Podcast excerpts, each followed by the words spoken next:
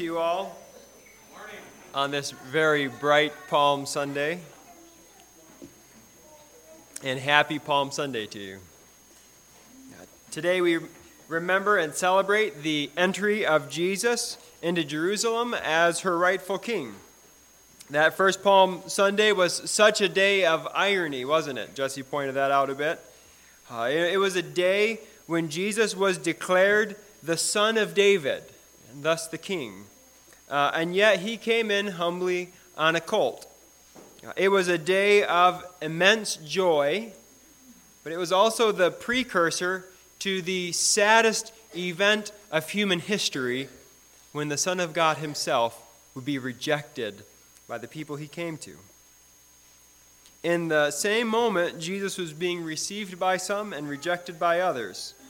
So much was going on on that first Palm Sunday, but the dominant strain on that day was joy. Joy in the king. The king had come and he had received a king's fanfare. And on Palm Sunday, we do so often turn our attention to Jesus as king, as we've just been singing about. Um, after all, it was the day when he was heralded into the royal city, even if he wasn't installed as a king that day.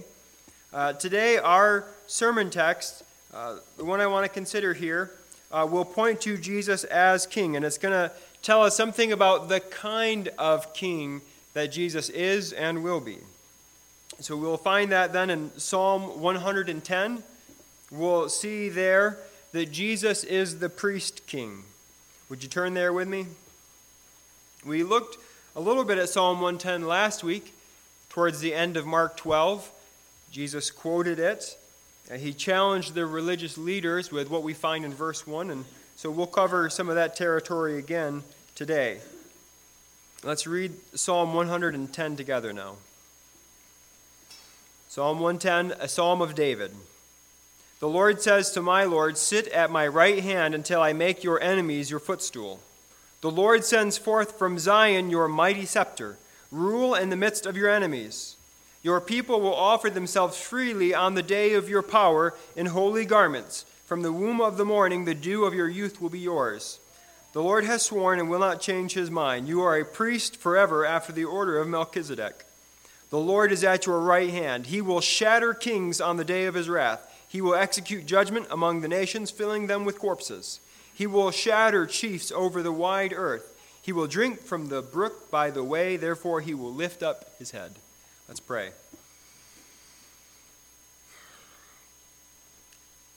Father, you are good and wise, and you have made a plan of redemption for us that is beyond anything we could have ever imagined, much less asked for.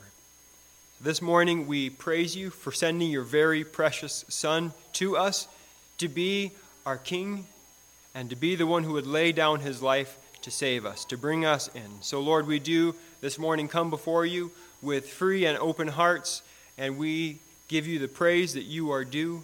We ask that you would help us to fix our eyes on you as we look through this psalm. In Jesus' name, amen.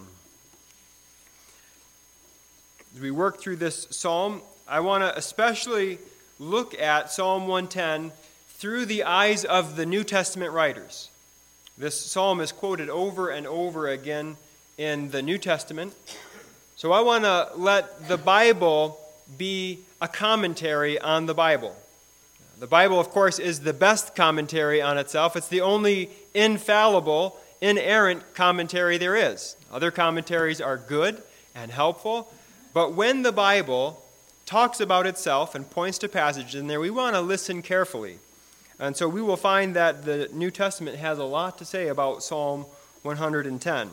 Last week we saw already Jesus interacting with this psalm uh, as he interacted with the religious leaders. Uh, as we look at this psalm today, the key thing we'll see in it is that Jesus is the promised priest king. Jesus is the promised priest king. So we'll see first Jesus is the king, and second, we'll see that he is a royal priest. As we look at the psalm, we do see language that is fit for a king. Uh, psalm 110 describes a king who is seated at the right hand of God in verse 1. Uh, we saw this verse, like I said last week, as Jesus is challenging the religious leaders, he asks if the Christ is the son of David, how can David call him Lord? You'll remember in verse 1, where the word Lord is in all capitals, behind that is the Hebrew for Yahweh. This is, runs all throughout the Old Testament. If you have a translation that brings this out, you'll see that capital L, capital O, capital R, capital D, Lord is Yahweh, if you were to look into the Hebrew. And where it's Lord with the capital L, lowercase o r d, that's Adonai. It's another name for God in the Old Testament, though sometimes Adonai refers to uh, rulers and leaders. And here we see that Yahweh speaks to Adonai and says, Sit at my right hand until I make your enemies a footstool under your feet. Uh, the verse points to a distinction within God between Father and Son. I don't think that the original readers would have necessarily seen that. In fact, uh, in commentary from after this psalm is written that we have still existing among Jewish commentators, they really don't know what to do with this verse. There, there's a lot of, uh, not, I would say, confusion perhaps over what's going on here, but Jesus understands exactly what's going on, and the New Testament authors do as well. Uh, God is revealing something about himself here. Now, this is not saying that the Son is different, a different God, or much less a lesser God than the Father. Uh, but within the one God, there is distinction between Father and Son. We see a pointer to that here. And it is to this royal Son that David calls out to his Lord. And he does that with the perception of the Holy Spirit, as Jesus points out in Mark 12. Uh, the Father tells the Son to sit at his right hand until his enemies should be made a footstool under his feet. And we can ask the question when does this take place? When does this conversation that's talked about here, when does it take place? Uh, on that question, the New Testament authors give us the time. Uh, this takes place after the crucifixion, which is followed by the resurrection, after the ascension, when Jesus comes to his Father in heaven. We can see that. We're going to start. Hope your thumbs are warmed up. We're going to be turning around in the Bible today a bit. Uh, you can go to Acts chapter 2, and we'll see it there. You will recall that in Acts chapter 2, the promised Holy Spirit has been poured out on the disciples. They are filled with the Holy Spirit, they begin to speak in tongues. Peter speaks up to explain what's going on. Remember, people are confused. Some people think that they're drunk. What's going on? And Peter speaks up and says, Well, these men are not drunk, as you suppose. It's still the morning. And he begins to explain what is happening. He connects the outpouring of the Spirit that's taken place on the day of Pentecost with a prophecy in Joel chapter 2. Then he connects that event with the death, resurrection, and ascension of Jesus. After that, he goes to Psalm 16, talks about how the Lord says that uh, he will not let his Holy One see corruption. That means decay, decay in the ground. And, and then Peter says, Well, we have the tomb of David with us today. So this promise must not have been made to David because he did see corruption, he did decay. And he points to the fact that that Psalm 16 was there speaking of Jesus. So we're going to pick up in that. I wanted to give you a little bit of the argument there. We'll pick up in Acts chapter 2 now and read in verse 29 down through verse 20 uh, verse 35, excuse me. Acts 2:29. Brothers, I may say to you with confidence about the patriarch David that he both died and was buried and his tomb is with us to this day. Being therefore a prophet and knowing that God had sworn with an oath to him that he would set one of his descendants on his throne, he foresaw and spoke, spoke about the resurrection of Christ, that he was not abandoned to Hades, nor did his flesh see corruption. This Jesus God raised up, and of that we are all witnesses. Being therefore exalted at the right hand of God, see, that's our language. Being therefore exalted at the right hand of God, and having received from the Father the promise of the Holy Spirit, he has poured out this that you yourselves are seeing and hearing. For David did not ascend into the heavens but he himself says, The Lord said to my Lord, Sit at my right hand until I make your enemies your footstool. So there's our verse there. Uh, Peter is telling us when this takes place. This seating at the right hand of God takes place after Jesus ascends. And it's from this exalted position that Jesus sends the Holy Spirit. I want to stop uh, here for a moment and remind us of this amazing reality. Uh, on Palm Sunday, we are reminded of the fact that Jesus is King and that he will reign over all the earth. And this has both current and future aspects to it. One of the incredible things that Jesus has done as he sat down at the right hand of God is that he has fulfilled the promise that he made to send the Holy Spirit. Uh, in being seated, he sent out the Holy Spirit. Now, let me tell you, I don't send the Holy Spirit to anybody. Uh, you don't have the power to send the Holy Spirit. We are all partakers of the Holy Spirit uh, as a gift from God. We could not demand the Holy Spirit, we could never earn the Holy Spirit. But the Lord Jesus Christ, risen, ascended, seated at the right hand of God, has sent God's Holy Spirit to dwell in us. And because of that, we do have the Holy Spirit in us. That is a marvelous gift from God. He has uh, come to dwell in us. We have further proof of the timing uh, or in where Jesus is at in Acts 7. If you jump ahead a couple more chapters, uh, in Acts chapter 6 to 7, we have the trial of Jesus of Stephen, the testimony of Stephen, and then the execution of Stephen, essentially, the, the martyrdom of Stephen. Just want to point out the last few verses of it. In Acts chapter 7, verses 54 to 56, now when they had heard these things, that's the crowd who'd put Jesus, or uh, excuse me, Stephen on trial here. Now when they had heard these things, they were enraged, and they ground their teeth at him. But he, that Stephen, being full of the Holy Spirit, gazed into heaven and saw the glory of God, and Jesus standing at the right hand of God.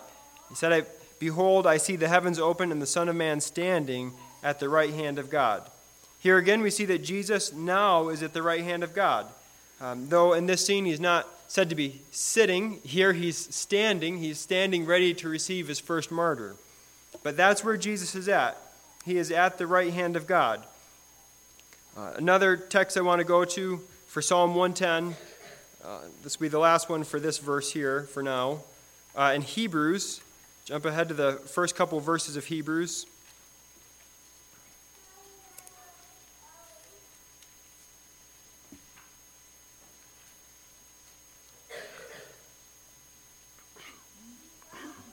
Hebrews chapter 1, verse 1 to 3. We'll see our verse pointed to again. Long ago, at many times and in many ways, God spoke to our fathers by the prophets. But in these last days, He has spoken to us by His Son, whom He appointed the heir of all things, through whom also He created the world. He is the radiance of the glory of God and the exact imprint of His nature, and He upholds the universe by the word of His power. After making purification for sins, He sat down at the right hand of the Majesty on high. So there it is, verse 3. After making purifications for sins, he sat down at the right hand of the majesty on high. Uh, in fact, then this verse is going to be mentioned again in verse 13. Jesus is superior to angels, and to which of the angels has he ever said, Sit at my right hand until I make your enemies a footstool for your feet? So this Psalm 110 is cited here again. This isn't even all the examples where it's cited, but you can see it's getting quoted again and again. And when is it that Jesus is seated at the right hand of God? It is after he makes purification for sins. All right, I ran you through quite a bit there, but let's go back to Psalm 110 now. What is clear as day is that currently Jesus is exalted at the right hand of God. After the humiliation of his crucifixion, he has been exalted in the resurrection and he has been exalted through the, the ascension where he has gone to the right hand of God, and there he is seated. He has been glorified and exalted. And Philippians 2 9 says that he's been given the name that is above every name. So we continue in our psalm here, verse 2. Uh, we see that uh, he, I think there, speaking of Yahweh, sends forth the mighty scepter of Jesus. The Lord, yeah, there it is, the Lord Yahweh sends forth from Zion your mighty scepter. Here David is speaking to Adonai. Yahweh sends out his the scepter of Jesus, and he's called to rule in the midst of his enemies. Now, I can't say this with certainty, but perhaps this, re- this verse refers to today here. Uh, it's certainly true that all those who believe in Jesus have entered into that kingdom. We've entered in by faith. We're citizens of another city.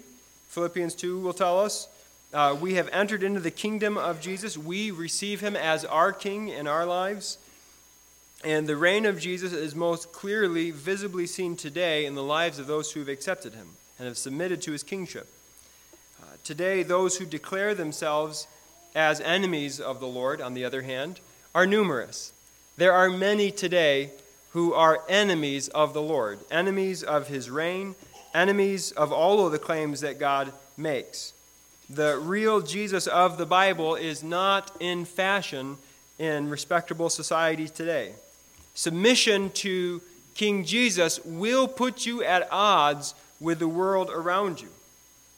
But he rules in us, and we live in the midst of his enemies. And we must take comfort that although it doesn't look like God rules this world, nevertheless he does. There is no power that is greater than God. You know, it's not as if today God is just trying to build up an army so that someday he can overcome the world. Jesus says that he has already overcome the world. What is keeping God from breaking out in this world today and setting everything straight is his patience. It's his mercy. Today is a day of mercy. It's a day that the Lord is waiting, patiently waiting for all the flock to come in. He's waiting for sinners to repent and come to him. It's not as if God isn't powerful enough to carry out his justice and his judgment on this world. He's being merciful.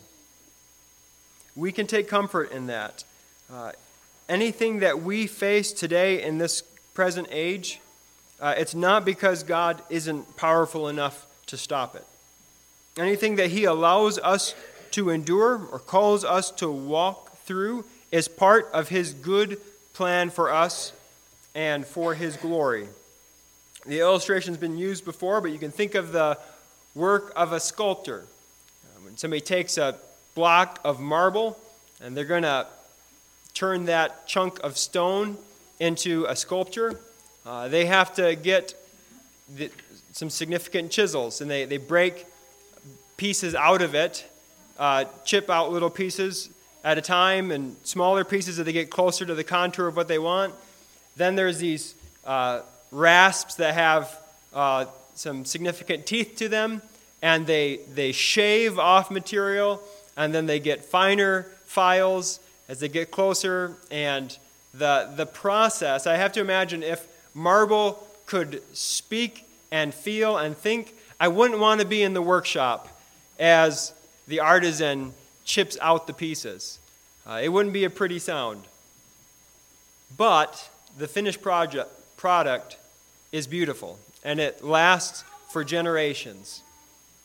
The Lord, as He is working in our lives, uh, does a work that, sometimes is quite uncomfortable. As He is forming the image of Christ in us, He is busting out pieces of our lives that don't look like Christ and it is very painful. And sometimes it's the slow grinding of the file in our lives, and it's painful, and it drags on and on. But He is working. The pain that He allows in our lives is not because He can't do anything about it, but because He has a good plan that He is working out patiently in our lives. So we can take comfort in this king here. Uh, he is king, though in this day it doesn't look like it. But that's not all that we see in this psalm. Uh, we also hope in the public reign of Jesus in this world. There is coming a day in which he will rule so that every eye will see it undeniably. Want to read in Psalm 110 again here, verses 5 to 7. The Lord is at your right hand he will shatter kings on the day of his wrath. He will execute judgment among the nations, filling them with corpses. He will shatter chiefs over the wide earth. He will bring from the he will drink from the brook by the way, therefore he will lift up his head. Uh, David turns to praise the Lord, Yahweh, as he speaks of this exalted Christ figure, again called Adonai here. You'll see in verse 5, it's lowercase o r d. Speaking of Adonai, he says, The Lord is at your right hand. Jesus came from the Father, we see in John's Gospel, and he returns to his Father. One day in the future, he will shatter kings, the psalm tells us. He will execute judgment among the nations, and there will be a tangible destruction that comes with that. It says here that chiefs will be shattered over the whole wide earth. He's not going to set up a small kingdom. His future reign will be worldwide, even as it will be visible. Again, today is the day of his mercy and forbearance, but the day of his wrath is coming. Uh, people so often look at the Jesus of the Bible as weak. He says things like, turn the other cheek. Uh, the power and might of Jesus will be on display when he comes in wrath to execute judgment. We see this in places like Revelation 19. Verse 7 of Psalm 110 may seem a bit puzzling. What's it talking about? He's talking about drinking from a creek and lifting up his head. Uh, perhaps verse 7 is a picture of a victorious conqueror drinking from a creek. Uh, he can stoop down and drink without fear of being attacked because his enemies have been wiped out. Uh, and so he raises himself up again. Uh, in this psalm, uh, I think we see ourselves, especially in verse 3. Verse 3 says, Your people will offer themselves freely on the day of your power in holy garments. We see a people the people of this king who are offering themselves freely. We should do the same for our king today.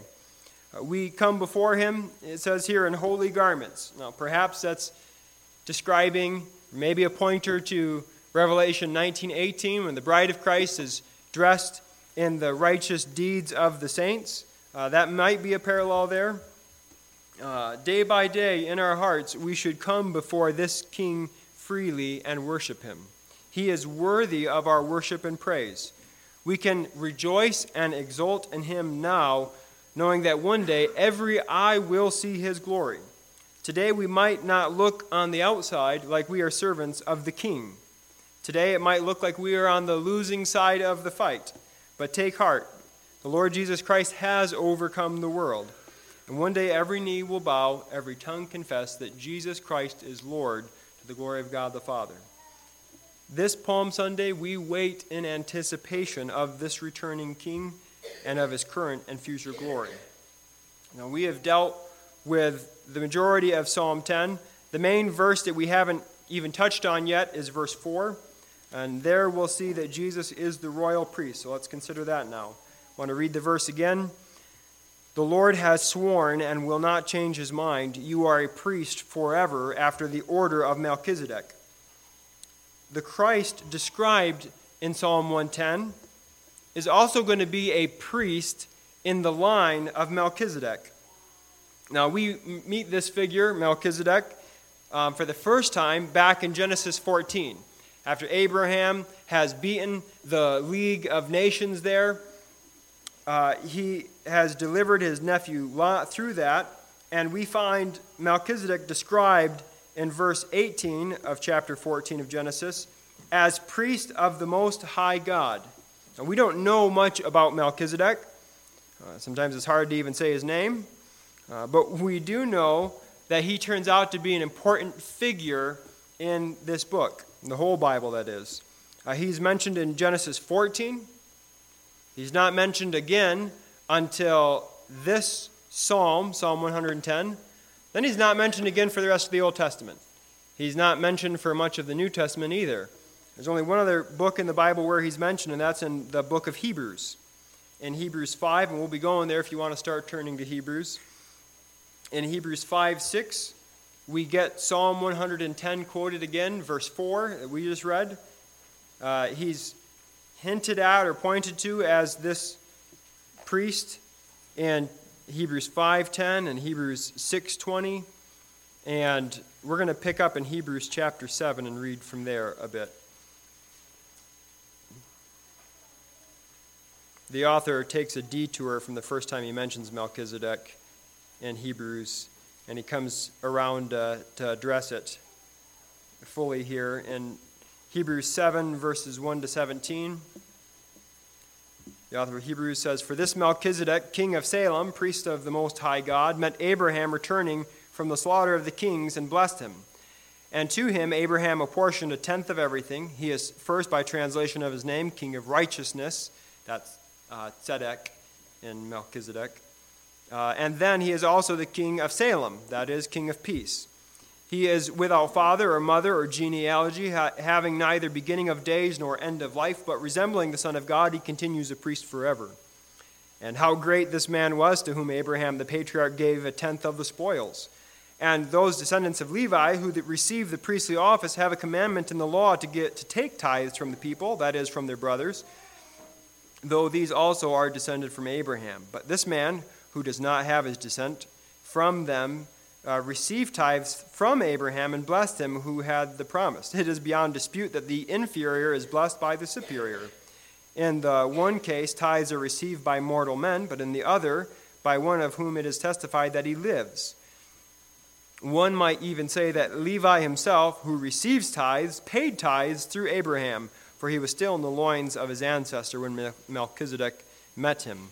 Now, if perfection had been attained through the Levitical priesthood, for under it the people received the law, what further need would there have been for another priest to arise after the order of Melchizedek rather than one named after the order of Aaron? And when there is a change in the priesthood, there is necessarily a change in the law as well. For the one of whom those things are spoken belonged to another tribe from which no one had ever served at the altar. For it is evident that our Lord was descended from Judah, and in connection with that tribe, Moses said nothing about priests. This becomes even more evident when after pre, when another priest arises in the likeness of Melchizedek, who has become a priest, not on the basis of a legal requirement concerning bodily descent, but by the power of an indestructible life, for it is witnessed of him, you are a priest forever after the order of Melchizedek. Now, don't worry, I'm not going to work through all of that passage. There was so much there, we could preach three, four sermons out of that. Just want to glean out a couple points. And you'll notice that, our, that Psalm 110, verse 4, is quoted in verse 17. Uh, notice here that the priestly line of Melchizedek is greater than Levi. If you don't catch anything else, that should be coming through here. Melchizedek's line of priesthood is greater than Levi's. And that's important as well. We'll see here second that the, the Levitical priesthood uh, would never have conferred priesthood to a member of the tribe of Judah. Remember, of the 12 sons of Jacob, uh, the priesthood went to the line of Levi, especially to the line of Aaron. And that's where the high priest was. So, if the Messiah, if the Christ is the son of David from the tribe of Judah, how can the Christ be a priest? Because he's never going to be a Levite. Well, we see here that the Lord had sworn, all the way back, Psalm 110, verse 4, that Jesus would be the priest, not through the line of Levi, but through the line of Melchizedek. Uh, so he's going to be a priest in the order of Melchizedek. Now, the next thing, how is it that Jesus from here it enters into that priesthood. What, what's the similarity? It's not based off of the fact that he's born in the line of Melchizedek, he's not born in the line of uh, Levi either. The connection, says here, is an indestructible life. We see that in verse 14. Uh, that's the connection of this priesthood.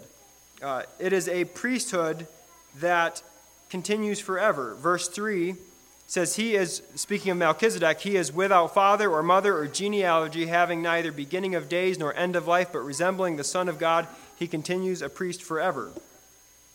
Uh, we don't read anything about Melchizedek's birth, his lineage, his death. We just see him mentioned, and then he's gone off the scenes. It's as if he just lives forever. And the author of Hebrews says, in that sense, he's like the Son of God, who lives forever. That is the point of connection uh, with Melchizedek here. Uh, and this connection is not through biology, but it's this everlasting theme that the Christ shares by which he takes on this priesthood. And uh, in that, then he becomes a superior priest to the Levites. You know, the, there was a problem. We see this later in he, uh, Hebrews 7, verse 23. Says, The former priests were many in number because they were prevented by death from continuing in office. But he holds his priesthood permanently because he continues forever. Consequently, he is able to save to the uttermost those who draw near to God through him, since he always lives to make intercession for them. The Levitical priests in the Old Testament had a habit of dying, just like every human being. Uh, you might have had the best, most righteous priest there ever was, you could have ever hoped for, and he would still die. But the intercession of this priest will never be interrupted by death.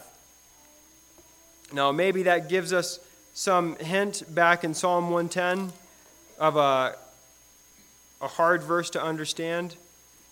Remember, there's this theme, this everlasting theme in the priesthood of Jesus. Back in Psalm 110, in verse 3, the second half of it, I don't know what your translation says, but the ESV says, From the womb of the morning, the dew of your youth will be yours. Yes. Uh, even the ESV footnote says that the meaning of the Hebrew is uncertain. So I'm not going to speak with rock solid certainty that I know exactly what this is saying, but perhaps we get a pointer here. Uh, I think that perhaps verse 3 could be speaking to the eternality of this priestly king. The womb is the start of life, you could say, and the morning is the start of the day, and the dew of youth seems to point to youthfulness. And it says here that it belongs to this Christ figure. Uh, perhaps this verse points to the long life expectancy of this Christ figure we're talking about. You know, imagine finally getting the perfect priest or the perfect king, and that king comes into office at the ripe old age of 100. He might be the best king you've ever laid eyes on, you're probably not going to have that king around for very long, are you? Uh, you're not going to be expecting a very long season of service for that priest. But this Christ figure in Psalm 110 has the dew of his youth. There is confidence of a long reign before him. And if that is the case in Psalm 110, uh, we do certainly see that in Hebrews 7, the idea of this everlasting reign. Uh, and we see that elsewhere in the New Testament. Brothers and sisters, we have a king who is never going to hand over his power. Uh, there's never going to be an election for this king. We have a priest who will never need to be replaced. The future can be a scary prospect at times, can't it? As we think about 2023, what will happen, or 2024, uh, it can give us anxiety It's political, social, national, international, moral problems in our nation that we could lose sleep over. When, even when we do see encouraging things in our nations, we wonder how long before that'll be reversed. But as uncertain as this world is, we have a rock solid hope in the Lord Jesus Christ. Our relationship with God, the most important relationship in our lives, will never come into doubt and will never face the slightest shade of doubt because our intercessor is not going to die. The one who speaks on our behalf is never going to need to be replaced. The one who advocates for us before the Father will live forever. This priest ain't going away. And the reign of Jesus is not going to be stopped. His reign in us will continue, and his reign in this world is coming. It will not be stopped. We can have an incredible confidence this Palm Sunday in our King. Uh, the people worshiped him and praised him, and they didn't know the half of it. The beauty and the glory of this King one day will be evident for every eye to see. And so, on this Palm Sunday, we live in the irony that Jesus is the rightful heir of this whole world, and that one day every eye will see it, But today, most people don't. Today, we can be treated like the scum of the earth for following this king. But you know what? It's worth it. It's worth it to endure for the sake of this Christ, for this reigning king, for this priest who ever lives to intercede for us. It's worth it to suffer for him today. Whatever we endure today will be our glory tomorrow. Uh, we might look like fools for Christ today, but one day we will be vindicated. He will be vindicated before every eye.